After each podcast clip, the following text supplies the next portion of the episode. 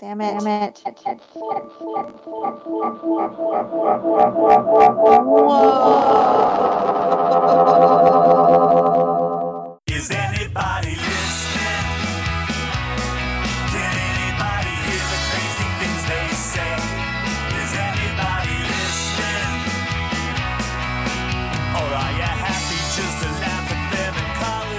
Hello, and welcome to the Collier Democratic Roundup, the official podcast of the Collier County Democratic Party. My name is Jeff Spencer. I'm the vice chair of the Collier County Democratic Party and the host of this podcast. Thank you guys for clicking on.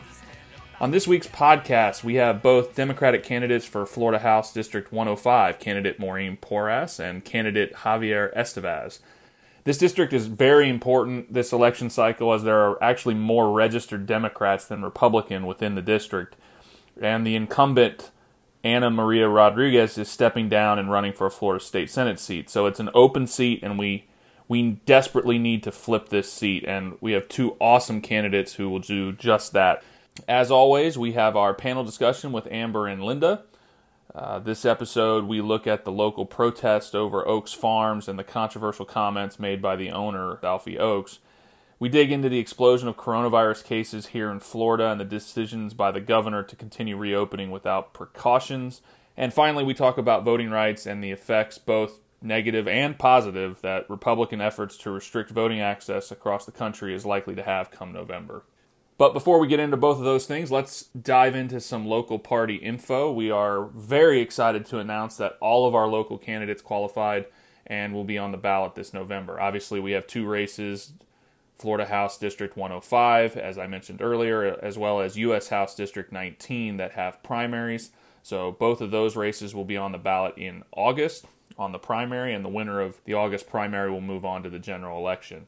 But we have candidates in all of the Florida legislative seats running this election cycle.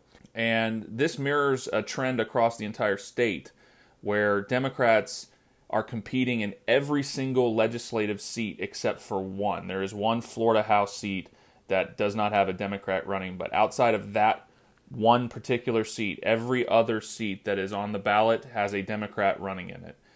And we're contesting every seat to make sure that voters hear progressive values, but along with that, Democratic candidates who are contesting Republican incumbents hold those incumbents accountable for their record. The only way that voters hear about decisions that Republican incumbents have made, a lot of times, is through the election process when a Democrat runs against them and calls them out for many of their decisions. As we know here in Southwest Florida, the decisions made by local representatives don't always get reported on in the Naples Daily News or on the local news channel. And so the only time that voters have an opportunity to hear a differing opinion or an alternative option is when the election comes around and there's a candidate running against them. So voters need to hear about these decisions made by the incumbents, and the best way to highlight those decisions that they've made is by directly confronting them in an election. So I, we'd like to extend our sincere congratulations to all of the candidates here in Collier County and all of the Democratic candidates across the state who qualified and who are running this election season. And in an effort to support our candidates, we will be putting on candidate spotlights for our candidates who do not have a primary challenge and a candidate forum for Florida House 105, which does have a primary. These spotlights will begin on June 30th, and County Commission candidate for District 5, David Turyu Biartez, will be our first candidate up for that. So that's on June 30th, and we will do one candidate spotlight a week for the next five weeks so that all the Democratic voters get to hear and know their local candidates. The Collier County Democratic Party, in honor of Juneteenth, uh, we'll be doing a multi location voter registration drive around Collier County. And that is June 19th, the holiday for Juneteenth. We will have volunteers at multiple locations around the county, all of which will be wearing appropriate PPE and observing social distancing guidelines to try and register as many people as we can. So, if you know anyone who is not registered and is eligible to vote, please encourage them to register. This election is way too important to have anyone sit out. As always, there are many, many ways you can step up and volunteer. We have virtual phone banks going on throughout the month, and we encourage everyone to get involved in that. Our voter protection team is always in need of more volunteers who are willing to be inside the polling locations on election day or on early voting. or to be a poll greeter where they stand outside at the polls, hand out literature, and look for any type of activities that is not supposed to happen. All of this information about volunteering and the events that are coming up can be found on our website, www.collierdems.org. That's www.collierdems.org. So that's all for the news this week. We will be right back with our interviews with Javier Estevez and Maureen Porras.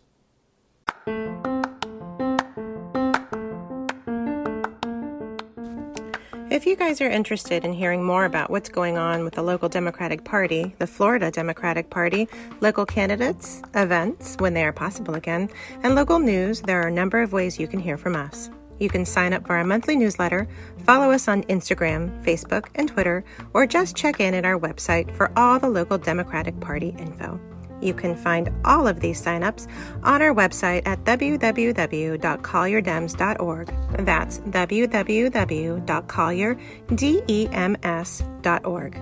Thank you for all your support.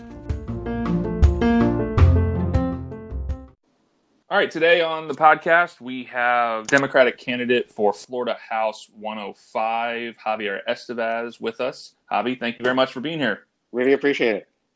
So uh, we're going to go ahead and, and jump right into this. Let's let's talk about what it would mean to flip this particular seat in the Florida House. Talk to me about the importance of of doing that. So, what it would mean is that we finally finished what we started in um, 2018. Because, you know, when I ran back in 2018, we were a really small grassroots campaign um, with little money and uh, like not a lot of name recognition. And a lot of people thought we were crazy for running here because everybody thought, oh, it's such a Republican seat, it's such a red seat, it's never going to flip. But we, you know, we did the hard work. We knocked on thousands and thousands of doors, and we talked to thousands of voters. And even though we were outspent sixty to one, we came within 417 votes of flipping this district that nobody ever even paid attention to. This election, we come in stronger. We come in more ready than ever to finish what we started in 2018 and finally flip it. And it's one of the most flippable seats in the state. Number one, because of what we did. And number two, of the changes in demographics. Even though it includes parts of Naples and, you know, up into Broward County and parts of Miami Dade, the, the demographic shifts and the population increases have steadily and little by little increased our Democratic registration, which, you know, just before the presidential preference primaries, was the first time the Democrats outnumbered Republicans in this district in vote in voter registration. So we see the change, and this year in particular is so important that we flip as many seats as possible and try to take that majority in the state house because you know not only do we have all the issues happening with the unemployment crisis and affordable housing and environmental crisis, education, you know all these issues that we've been talking about for so long, but on top of that, we're redrawing our districts in 2021. So we need to make sure that we take that GOP majority away or chip away at it as much as possible um, because we can't afford another 10 years of a GOP majority. You know, we don't have 10 more years, we have now. And that's when it matters. Yeah, and I completely agree. Everyone who's listening, these lines were drawn back in 2010. And in 10 years, as Javi just said, the demographics and the voter registration numbers have flipped. So we know mm-hmm. if we don't, if we're not able to flip this seat in this election, most likely they're going to redraw these lines so that that district no longer has the Democratic majority that it does. So this this is a, a huge election, not just for this seat, but for across the entire state of Florida in, in terms Yeah. of local elections and getting state representatives. Let's move on. What are the um, what are the changes and the issues that your campaign are fighting to implement? What do you plan on trying to accomplish once you get elected? Well, number one, I plan on being the first effective legislator that this district has ever had. And when I say effective, I mean a representative that's going to go up to Tallahassee and pass legislation that helps not only the people of our community and of District 105, but in Florida altogether. You know, we, we all have our own separate issues, especially in a district as wide as District 105. We, you know, we have in Doral um, the issue with Medley Doral Dump. Up north in Miami Dade and going into Miramar, we have the mine blasting that's destroying homes. In Naples, we have the blue green algae issues and the environmental and water issues, and we also have an issue with affordable housing, because parts of my district, the parts of Naples that covers my districts, are those areas where we need affordable housing the most. So it's not only about focusing on those community issues, but making sure that we push forward on the big issues that affect every single Floridian. Like it's finally time that we expanded Medicaid to cover over 850,000 people in the state that don't have health care. And to top it off, I have a plan to expand access to kid care, which is going to be the first piece of legislation that I introduce.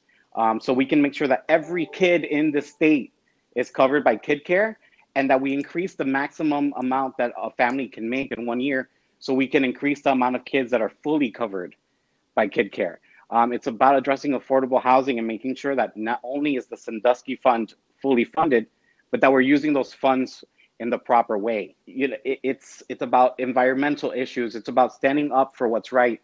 It's about standing up for civil justice reform, which right now we see all over the country and all over the world that people aren't going to take it anymore.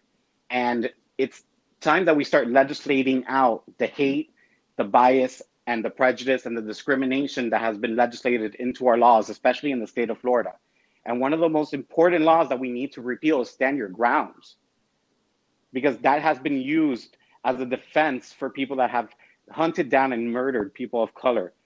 And you know, we just need a representative that is willing to take action, that is willing to fight, that won't give up, and is willing to speak out when needed.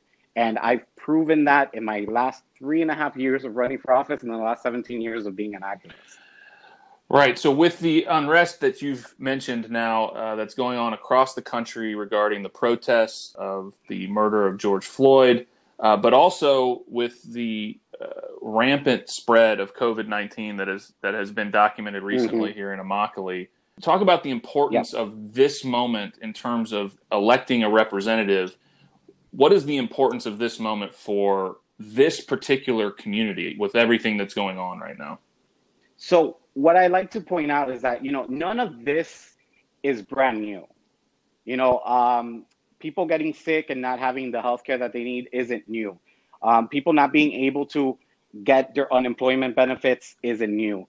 People being discriminated against and our laws working against certain people of color isn't new. It's just put in the mainstream and right in faces right now because of COVID and because of what has transpired with police brutality recently. It's just that a majority of people are not feeling it. So it's time that we had legislators that were going to Tallahassee and were working in our favor. What we've been seeing in the last 22 years of this GOP majority is that they don't have our best interests at heart. They're not legislating to make our lives better. We, we can see that when you don't expand Medicaid and when you do constant cutting of the budget so that the health department isn't getting the resources that they need.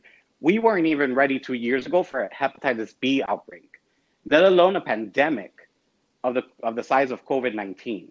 And especially in communities like Immokalee that always get ignored from both the local municipalities, from the state legislator, all the way up to the federal offices. So we need representatives that don't just talk a good game when it's time for that for you to vote for them. We need legislators that are willing to fight, willing to speak up, and willing to do whatever they need to do in order to pass legislation that helps us in the long run. And the number one thing we need to do, because obviously our current representatives aren't interested in doing it, is going up to Tallahassee. And when we start session, we need to fix the unemployment system in the state. People are not getting paid their benefits. The benefits are way too low. And the amount of time that they can take advantage of those benefits is way too low, also. We need to start focusing on people in Florida and not the corporations and big donors anymore. Javier, where can people find you? Where can they reach out to you? Where can they get involved? Tell everybody how they can get in touch with you. Absolutely. So it's going, our website is going to be javier4105.com. That's for F O R spelled out. Our Facebook and Instagram is Javier for Florida. And our Twitter is Javier number four Florida. Um, so go on, join us. We're doing phone banking, text banking, postcard writing. We are on the ground and we're ready to flip District 105 blue. Awesome. So uh, thank you so much for coming on, Javier. We really appreciate it. And uh, Thanks, Jeff. so today on the podcast, we have Maureen Porras, who is the Democratic candidate for District Florida House District 105 here. Uh, Maureen, thank you very much for coming on. Thank you, Jeff and Collier Dems, for having me. It's a pleasure to be on. So, uh, why don't you go ahead and introduce yourself to everybody listening and tell us a little bit about why you are running? Yeah, absolutely. Um, so, again, my name is Maureen Porras, and I'm a candidate for state representative in District 105. I am running to bring a voice to the issues and the people that are often ignored and neglected. And that's exactly what I've been doing for the last 11 years. I have dedicated my career to serving families and, and vulnerable populations. And I actually currently represent families through a global nonprofit where I serve as the managing attorney and, and director of immigration legal services. I am actually an immigrant myself.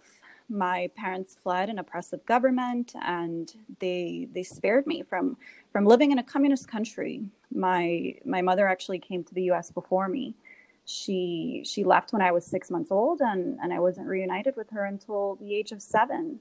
And she worked hard to bring me and my sisters to the U.S. She she cleaned houses, she cooked, and she did whatever she needed to reunite us. And while I did not have the privilege of being born in the U.S., I, I fully appreciated and understood the sacrifices that my parents made to bring me to this country. So I have been fully committed to taking advantage of every opportunity available to me to create a better life for myself and for others. And, and that's why I chose a career in law and, and to represent vulnerable populations.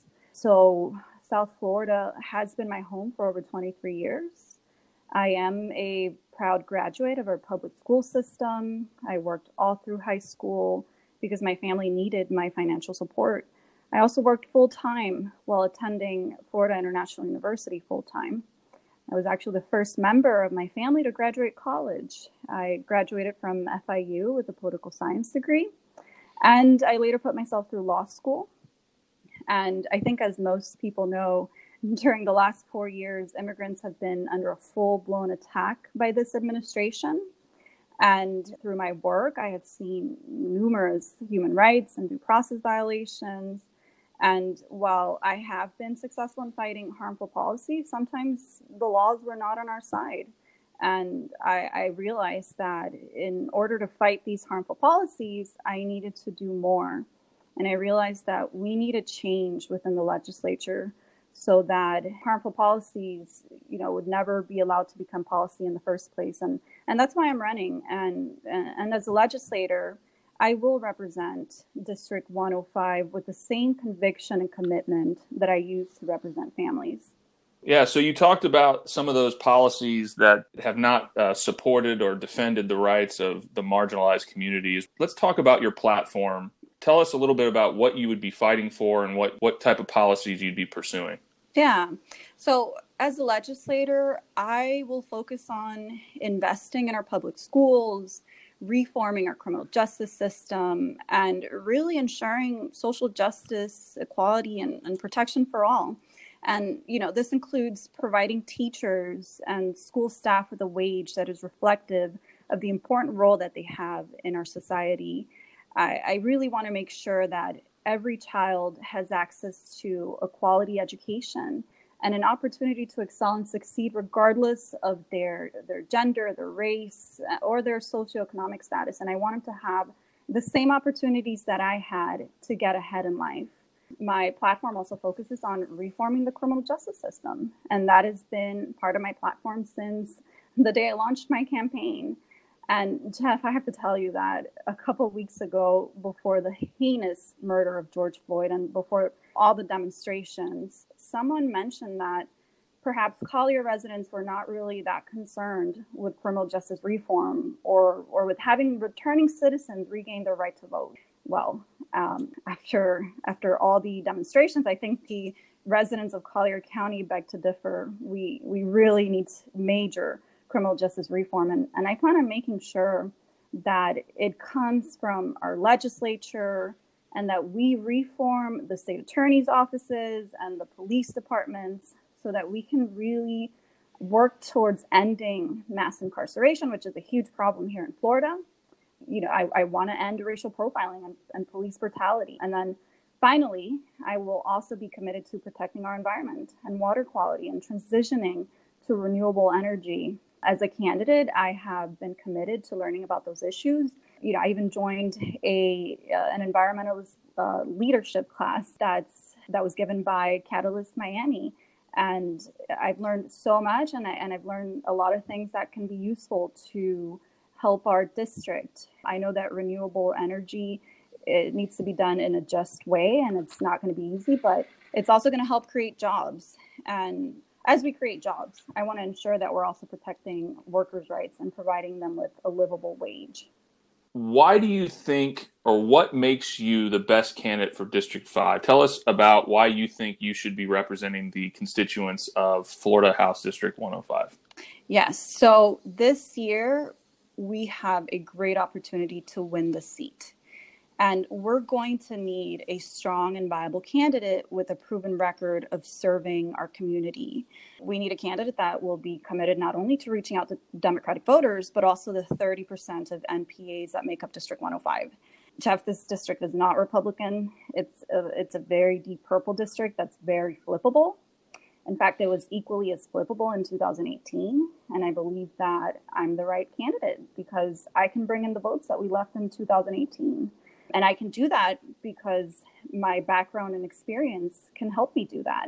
I am a community leader through my role as the director of the legal department of a nonprofit. I have built relationships with several community organizations and leaders, and even the state of Florida, whom we have contracts with. And since launching my campaign, I have also successfully reached out to hundreds of voters, built strong coalitions with community leaders and organizers, and very importantly, key elected officials within the district who support my candidacy. And, you know, earning their trust and support is important. I have also been committed to fundraising because we need funds to run a campaign. And I, I, really do think I'm the best qualified candidate to take on the Republican nominee. And again, I, I, I'm very committed to bringing in the votes to finally flip District 105. I don't think that we can do the same thing that we did in 2018 and expect um, a different result or to win. Awesome. So, thank you so much for coming on. We really appreciate it. And if anyone wants to find out where they can support Maureen and her candidacy, you can always go to our website, collierdems.org. We have links to all of them. But Maureen, why don't you uh, end by telling everybody where they can go to, to help out? Yeah, absolutely. So my website is very easy. It's maureenporras.vote. That's M A U R E E N P O R R A S dot V O T E. You can definitely reach out to us through my website. I'm also on Facebook, Instagram, and Twitter. Thank you, Jeff, for having me. I really appreciate your time.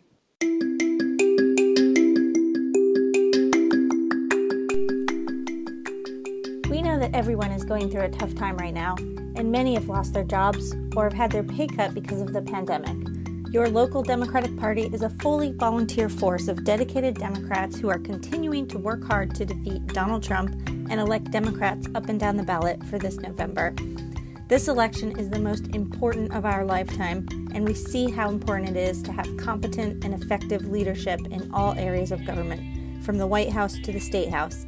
Every donation to the Collier County Democratic Party supports Democratic candidates here in Collier County and helps us to educate, register, and motivate voters to get to the polls. Please go to www.collierdems.org. That's www.collierdems.org and click on the red donate button to help. We thank you for your support. All right, on today's podcast, we want to welcome back Amber and Linda. Hey, guys. Hey, Jeff. Hi there. So, uh, we're going to go ahead and dive into a couple topics. They include Alfie Oakes and his Facebook rant and subsequent protests. We're going to look at the coronavirus spikes that are happening here in Florida, and we'll dive into some of the voting issues that are happening around the country. But uh, let's start with the Alfie Oakes situation. And Linda, do you want to go ahead and explain what happened? Sure, I do. So, Alfie Oakes is a local business owner here in Naples, and he took to social media a few weeks ago to denounce what he feels is the hoaxes of COVID 19 and Black Lives Matter. It was nice to see that a lot of the Collier County residents finally were unhappy and displayed their dissatisfaction with his words by creating a change.org petition to have him not have a couple contracts with our school system and then Lee County school system. And there's been a lot of local media coverage about it, a lot of social media interaction with Mr. Oakes. I can read the first paragraph, which was kind of set the ball rolling. I, I really want our listeners to understand that Mr. Oakes actually posted this diatribe on his personal Facebook page. And then when it started garnering quite a bit of attention, he actually took it down, but then he reposted it and he edited some of, of the content. So I'm going to read you the first post, and the first paragraph should kind of give you an indication of, of the direction of his thoughts. So the COVID 19 hoax did not work to bring down our great president. And now this, the Black Lives Matter race hoax. Really? I want you to know that was in shouty capitals. What else do the disgraceful powers that control the world with their puppets in the media have planned for us in the next five months? Is it possible that so many of our fellow American citizens could really be this ignorant? And then, of course, he went on from there. Um, I think more egregiously, he liked to point out the fact that George Floyd didn't have a spotless record and uh, seemed to intimate that that was the reason why these things happened to him. You know, within that post, he kept commenting on George Floyd's actions prior to his murder somehow justified what happened to him. He kept saying stuff like, Your actions have consequences. Yes. He kept saying things like that. And in not just the original post, but then as people started to comment on the post and criticize him for what he had said, his response to them was oftentimes actions have consequences. And what I find interesting is that ever since this controversy started, he has gone out into the media and on social media and has tried to backtrack some of it, not all of it, but some of it, and suggest that he's not racist and seems to be upset with the consequences that have befallen him for his actions. And I just think that this is something that we see all the time, especially with people who say racist things. They complain about their freedom of speech being impinged. And I just I think people need to remember freedom of speech does not mean freedom of consequences. Alfie Oakes has the right to say stupid, racist, ignorant things online or in person. And none of his rights to say those things has been infringed upon. Free speech doesn't mean freedom of consequences. Like it's you can say whatever you want. It means the government can't come and arrest you for saying what you're saying. but I them. as I have free speech as well, which means I can protest you and I can say I'm not going to come and buy from you. When a government entity, this is another thing. When the government, like the school board, they have to represent everyone who is within their district. They can't represent just the people who agree with you. And so when you make a statement that offends a large portion of a particular entity, they have to say, well, look, we're not going to participate in this because we can't be seen as having taking sides on this issue. yeah, hmm. but racism is not going Profitable. To be, yeah, racism is not profitable. Racism is not profitable. Very much At least, so. hopefully, it's not profitable. Well, I think truly because the Collier County is such a microcosm of of strong Republican sentiment, I feel he feels that it's actually a pretty decent business practice, especially when Republicans outnumber Democrats two to one in this county. And let us be clear too, which is what I've argued with a couple people about.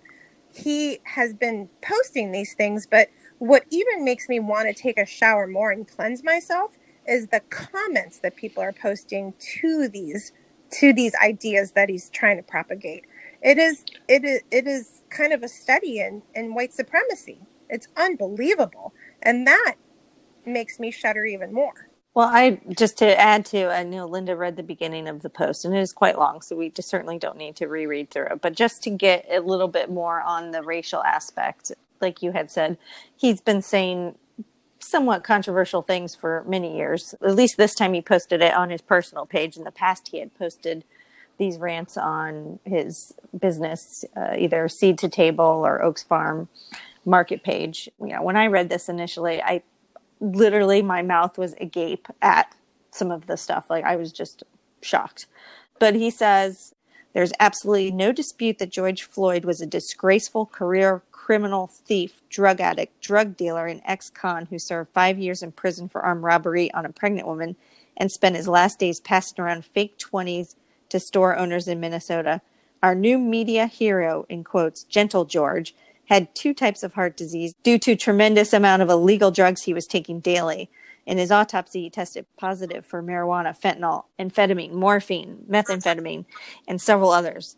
When Officer Chauvin responded to the 911 calls that someone was passing counterfeit 20s to the store, pointed out Floyd, who was sitting in the car across the street. When Officer Chauvin confronted Floyd and asked him to get out of the car, Floyd refused and was not cooperating with the officer, a 20 year public servant who was unlucky enough to be the one having to deal with this drug addicted criminal, a true disgrace to our human race that represents all that is wrong with our society.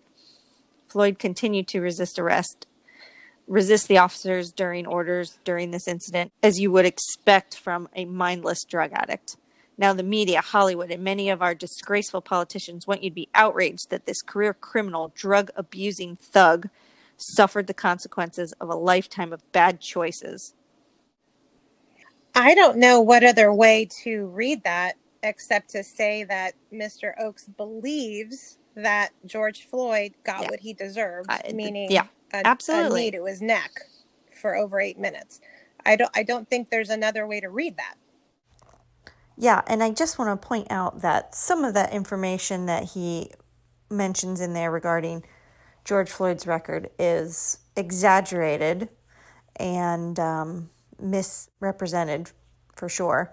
But again, that does not really matter because the the police department is not the judge and jury in this country, and they do not get the right to decide whether or not a person can be convicted on the street of a crime they may or may not have committed or of past crimes they may have or may not have committed. It doesn't Well, matter. convict If he had been Has putting it? out 20s, it, it doesn't all of a sudden make us say, oh, well, I can see why he, he kneeled on his neck for 8 minutes and 46 seconds until he died.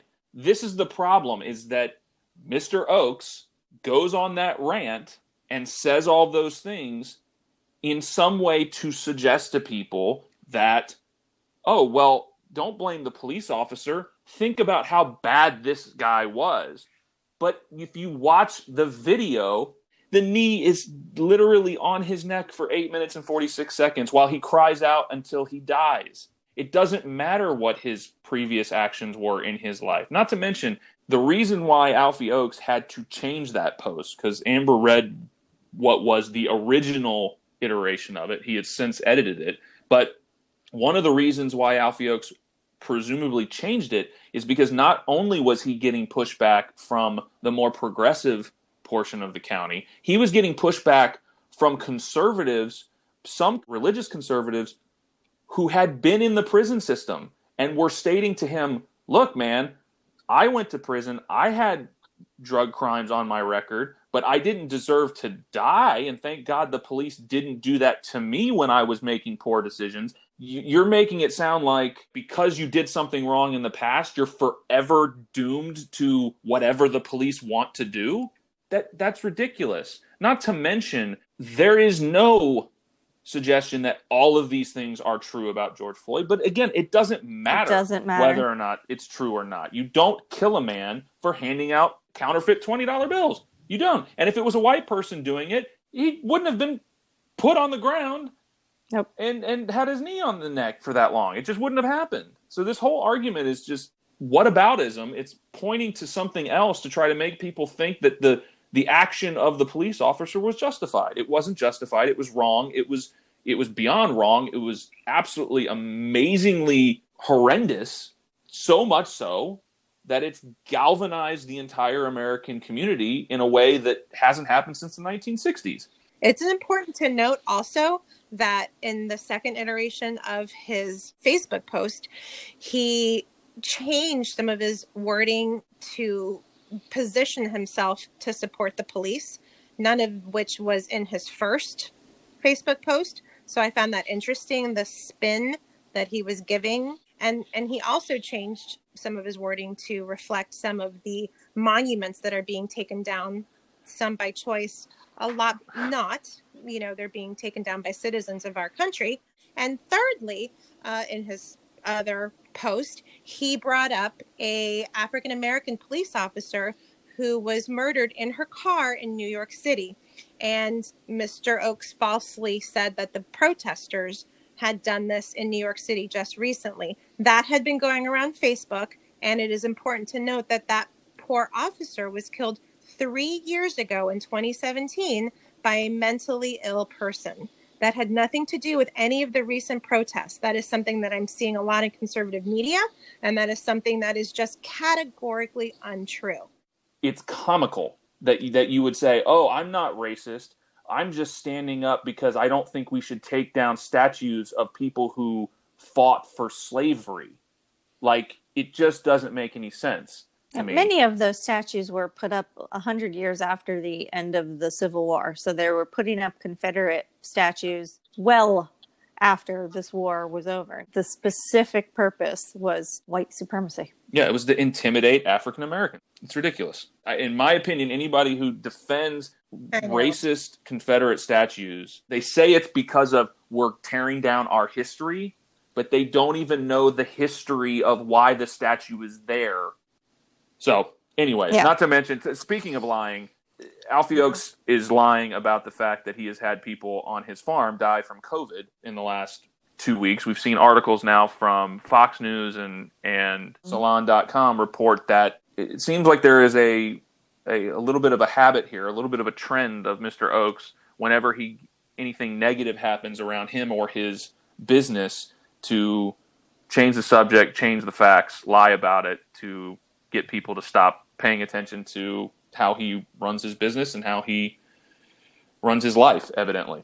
And I think Alfie has been posting since the beginning of this pandemic about how the COVID is a hoax and the media is just basically making this stuff up and that people didn't have to worry. I know he was at the beginning of this when they started putting some precautions into place for businesses. Obviously, his was an essential business, so he never had to permanently close, but they were putting in precautions. And I know that he was warned at one point to put precautions in place because he was not doing that. In fact, still today, it says if, if you take a walk through Alfie Oak store in Seed to Table, most of the employees, including the staff that are serving the public, are not wearing masks, which is against the CDC guidelines right now. And this worker that he had was confirmed by a couple other workers that he did indeed work out at Oakes Farm.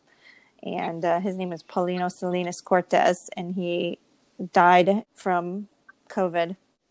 Yeah, and I think this is a nice transition into our next topic, which is the spike in COVID cases that we're seeing in the state of Florida. You know, it's it's funny how over the last 3 to 4 weeks we've seen how COVID has taken a back seat. You don't see the news articles, you don't see the news media covering much of what's going on with that. But here in the state of Florida, we have seen a dramatic increase in new cases. And to, put this in perspective, back on May 1st, when Governor DeSantis reopened the state, the average per day of new cases was roughly around 500 new cases per day. And then today, June 14th, it came out that 2,050 new cases. So right now, we are looking at an average seven day rolling average of roughly 1,500 new cases every single day. That is three times what we were when we opened back up on May 1st. And some other things to think about when you're looking at this. The positivity rate has risen from roughly around 2.5% to 5.3%. The hospitalization rate, this is according to John Hopkins on their website, who's doing the most, one of the more robust tracking efforts. Their hospitalization rate for the state of Florida over this entire time period is 16%. So 16% of all COVID cases are having to be hospitalized. So we can expect to see 16% of each every day's cases be hospitalized and it's only a matter of time before hospitals start getting overrun and there's not enough bed spaces. Lee Health is currently reporting the highest level of COVID patients in their hospitals. They are having more people come in with symptoms and they have more people waiting for beds than they've ever had during the entire time of this pandemic. And the Miami Herald did a report in which they reviewed all of the increases that we're seeing over the last two, three weeks since we've been opening up into the full capacity where we're opening up movie theaters, we're opening up bars. Cases in that time period have increased by 42%. And the common refrain coming from Governor DeSantis is that, well, the increases are reflected in increased testing capacity, that we're just testing more. Well, the Miami Herald said cases increased by 42%, but testing in, during that period only increased by 8% during that same period. So we went up by 42% in the number of cases, but the increase in testing only went by 8%. So it's pretty clear, given where the new cases are going, that the positivity rate is going up, that the hospitalization rate is, is way up there. The question I want to ask you guys is do you guys think that people have just accepted that we're going to have tons of deaths, like 350,000 deaths nationwide from this disease? Or do you think that people are just, because of the lack of media attention, are just not thinking about it and hoping everything will be fine? I I think that there is a large number of people who have who have got it in their mind through messaging or just willful ignorance that this is not that big of a deal. It's a big media hoax. I think there's unfortunately just a large amount of the population, the me people, I'll call them, the people who are concerned about me. How does this affect me? And if it doesn't affect them or somebody that they know personally, I think they're not going to believe it and or not going to care. So when you're seeing hundreds of thousands of deaths and potentially more as this keeps going on, I don't think people care unless it affects them. And I guarantee if, if and when it does affect them, they'll be the ones crying the loudest about how systems not working or all these other things and they're not taking precautions. So I don't think it's the lack of coverage in the media because come on, it's yes, it's been less, but I think it's the direction of our government when your government is saying, "Oh, it's okay to go eat." Yeah, it's it's now it's safe to go to movie theaters and bars. Like they are deeming that that it's safe, and people are following the the lead. So I think also it's important to note too that in this county, in Collier County, where let's just say we have been lucky, our numbers are not crazy. In obviously, you know, not like what's happening in Immokalee for a variety of reasons that we have talked about before. But here in Collier County, the numbers aren't indicative of potentially what's happening in other areas. So I feel like when I go out to the grocery store and I, I make a mask count and I'm one of the five people that are wearing a mask, I think that's what's being reflected. I think that they aren't seeing it, they don't see it. And three, their government is saying that everything's Mm. okay. The stores that I've been going to, I don't know. anyways, I feel like it's probably 85% of the people are wearing masks. So I've been pretty happy at the, like, I'm not going out to many places, but the ones I've seen, um, people are still wearing masks. But I have noticed in the last week or so that the stores are a little more crowded and less people are wearing masks. And I think what happens is if there's people that are on the fence, maybe they were wearing a mask right at the you know the height of everything. And they start to see less and less like oh well that guy's not wearing a mask. Oh well it starts to make it seem like it's it's safer for them. And, and i think you're only going to get that if that's what you already want to believe anyways. Not that any of us want to believe that there's a dangerous virus out there that we need to protect ourselves and our loved ones and our community from. I mean nobody wants to to believe that but then there's this thing called science. And, you know, if you read what the studies are saying, you know for sure, you look at the numbers, this has not gone away. This has not only not gone away, but it is more than it was at the time when we were being more cautious. I read this article from NPR about the fact that this is not the second wave. Some people are saying, well, the numbers are going up. Maybe this is the second wave. This is not the second wave we are still in our first wave. So essentially, what we did mm. with all the closings, we were able to drop the initial spike and we dropped it down to an average at the peak we were about 31,000 new cases at the beginning of April and we were able to drop it to around 22,000 on average by mid-May. And essentially what we've done is with all those distancing measures we were able to drop the infection rate. If you've read much about this virus, they talk about the reproduction number or the R number. So if it's at one, that means that every person that's infected will infect one other person. And so that keeps it kind of steady. So it's not decreasing, but it's not increasing. And um, they estimate at the height of this, we were probably a little bit above two. So that for every person that gets it, you're going to infect two other people. Well, now those two people are going to infect two other people. So now you have four. Um, well, really six if you add everybody together. But and as you see, it goes exponential. It's like an exponential sum. But now we were able to get the R down to a little bit under one, which means we were seeing a slow decline. It was very close to one though. So it was it was declining, but it was staying steady. And what they've noticed in the last month, since mid-May, since things have started to reopen, that in many states, Florida included, we're seeing that number rising above one again. And that's why you're seeing these spikes now so it has nothing to do with the the second wave. The whole thing with the second wave is that if we had a dying off because of the warmer weather whether that be because the virus doesn't survive in the warm weather or that people are just not indoors as much during that time of the year that you usually start to see a second wave in around September through February. That's historically when that would happen. So we have not even gotten there yet, and we're already seeing numbers go back up.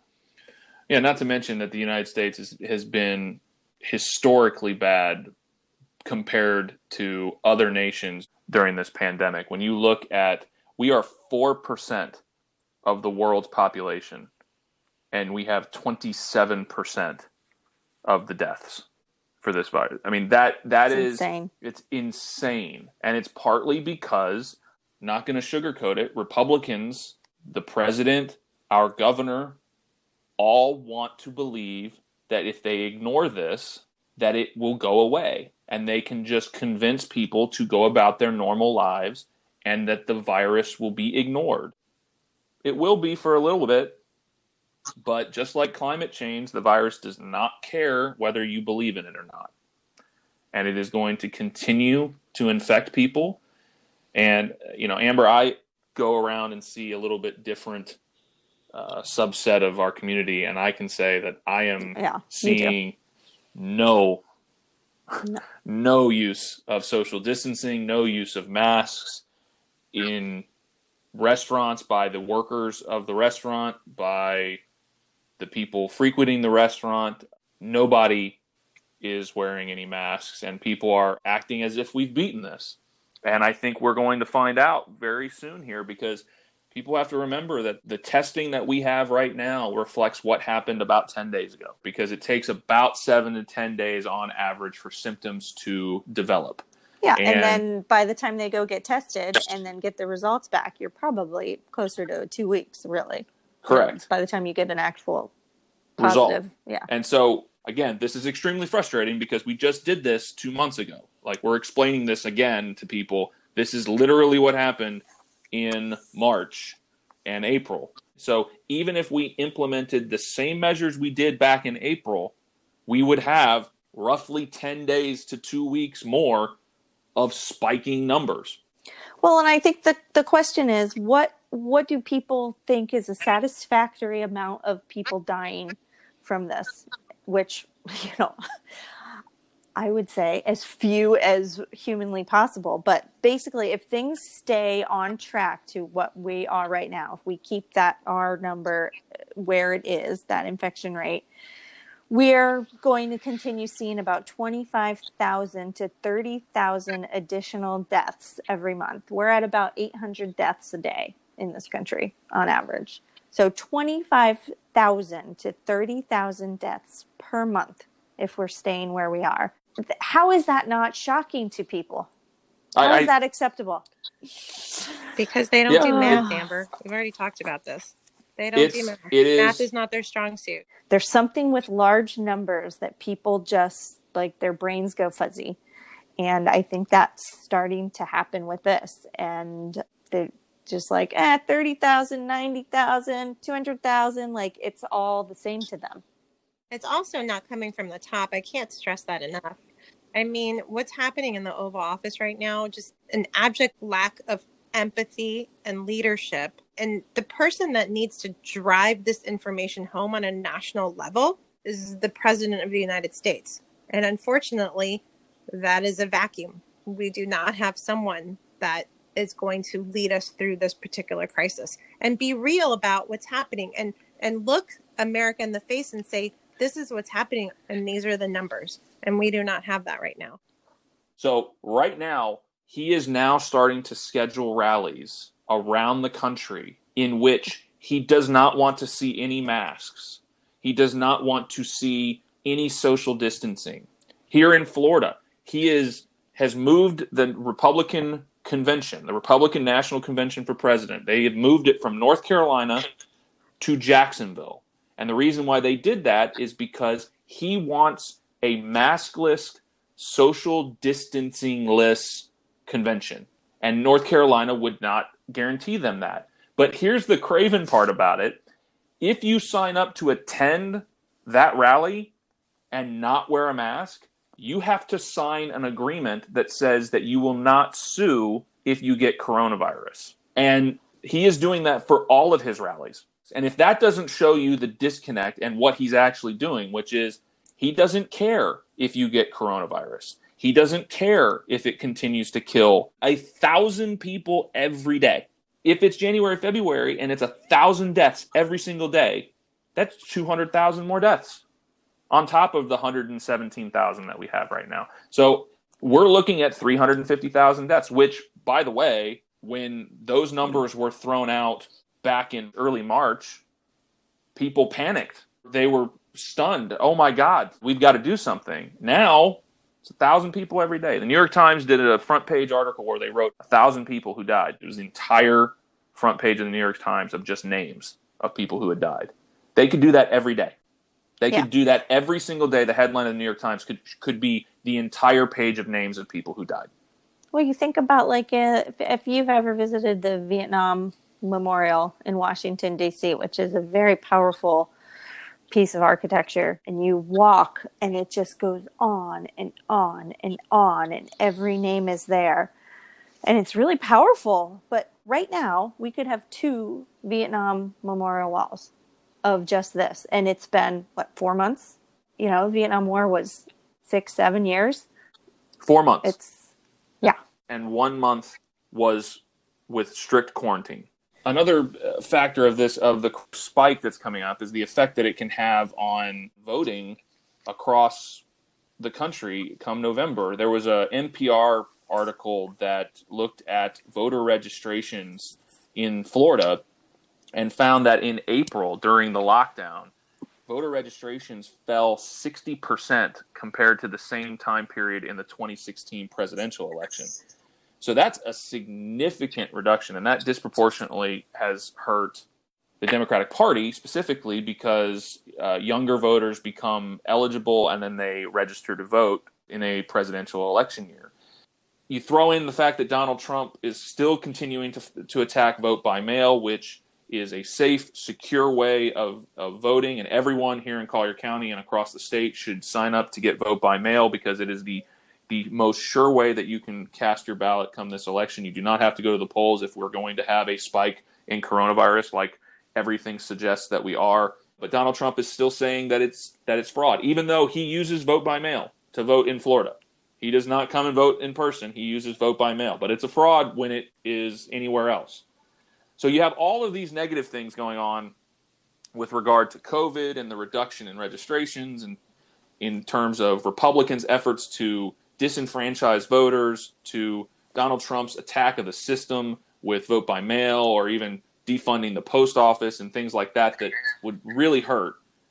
But then there's uh, there's some positives and we've seen studies that have shown that when voters see that leaders are trying to make it more difficult for them to vote or to take their right to vote away, what actually happens is voter participation goes up, not down. And we kind of saw that in Georgia most recently. So, Georgia had a primary last week. It was a massive failure in terms of Georgia handling the voting systems. The poll poll workers didn't show up.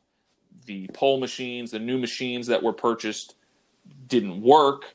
There were lines that stretched block by block. People were standing in line up until midnight in some polling locations. But what we just found, and NBC News just reported this, that even with all of those negative things going on in Georgia, three times the amount of people showed up to vote in the Democratic primary this year than they did in 2016. 960,000 Georgians showed up to vote at the polls compared with 310,000 people that showed up to vote in 2016 in the primary and 550,000 voted in 2018 in the primary. So almost double what happened in 2018 came out to vote in this election. So the question I want to ask you guys is do you think that the Republicans in their efforts to implement voter restrictions do you think those are going to win out and the COVID crisis is going to win out, or do we think that all of these things are going to backfire and it's going to lead to even larger turnout than what we would expect in this election? Well, I'm hoping that what we're seeing with all these movements, you know, brings forth a season of discontent. And I'm hopeful that people ardently trying to exercise their their right to vote in Georgia is a harbinger of what's to come nationwide. I, I can't help but be hopeful. And maybe it's just because there's so much negative news right now, and it was so disheartening to see Georgians have such a hard time casting their votes that you just have to admire their determination to do so.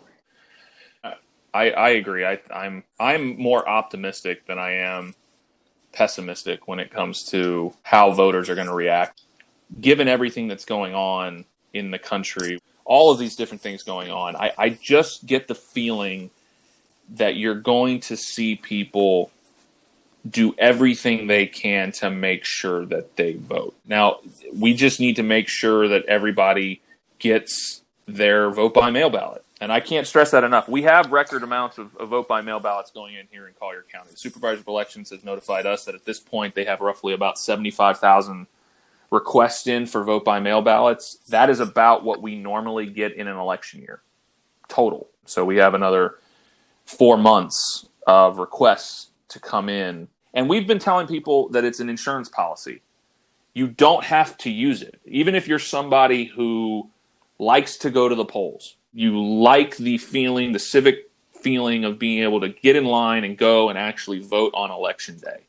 You can get a vote by mail ballot, and it's just an insurance policy. That's all it is. It's a way that you can say, you know, if this is really bad and it's not safe for me to go out for me and or it's not in the best interest of those people who are vulnerable and have to go and vote. Because there are people who are really sick. They have certain conditions where their signature isn't consistent enough and they can't actually do a vote by mail ballot. They're forced to actually go into the polls. With covid those people are at high risk because of their conditions and having long lines and lots of people out there during a pandemic is not in their best interest. So it would be good to help your fellow citizen to not go and stand in line and fill out the ballot and send it in. And your vote gets counted before everybody else's. Supervisor of election requests from the canvassing board to start counting those ballots up to three weeks ahead of election day.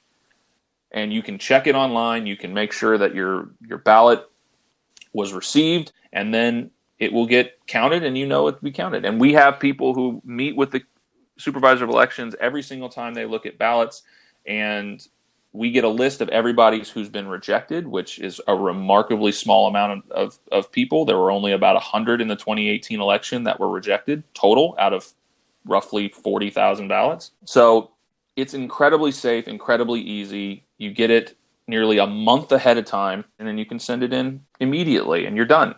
You don't have to worry about anything. And if you don't even want to use the mail, you can go and drop it off. There's they have nine drop-off locations at every single early vote site or at the supervisor of elections. So if you don't even want to pay the stamp, you can hop in your car and drive down there and just drop it off. And if for some reason you lose it, you can still vote on election day as long as that ballot has not been received. Basically, whatever happens first, whether they receive your absentee ballot or you vote in person. Once one of those happens, that's when you are you Correct. are considered as voting. So as long as they have not received your absentee ballot, and you you know, let's say you know sometimes things get lost in the mail, and you check, you send it out three weeks, a month, and you look on there and you're like, oh gosh, they haven't marked it as being received. You can still go on the day of and vote as long as that hasn't been received. You're you're eligible to Yes, vote in and it, it used to have to bring that ballot in when you if you wanted to vote in person. You no longer have to do that. The system that they have in place links to the supervisor of elections website. If you show up to the polling location on election day, you requested a vote by mail ballot. It simply checks the system to see if a vote by mail ballot has been returned in your name. If it has not been returned, they give you a ballot. You go and vote. That is your ballot. I will say though, I'll say also that for the primary that just happened in March, I was out of town, so I requested my ballot, and it was amazing. It took me just a couple minutes to fill it out, and I put a stamp on it, and I put it in the mail, and it was fantastic. All right. Well, I think that's a, a good place to stop and wrap it up. So, Amber, thank you so much for being on. Thanks, Jeff. And Linda, thank you so much. Thank you, Jeff. So that's our show. I want to thank Javier and Maureen for taking the time in a very busy and hectic campaign schedule. Thanks to Agent 13 for the theme song. Please remember to rate us on Apple Podcasts, Spotify, and Stitcher, or wherever you listen to your favorite podcast. Check us out on Facebook, Instagram, and Twitter.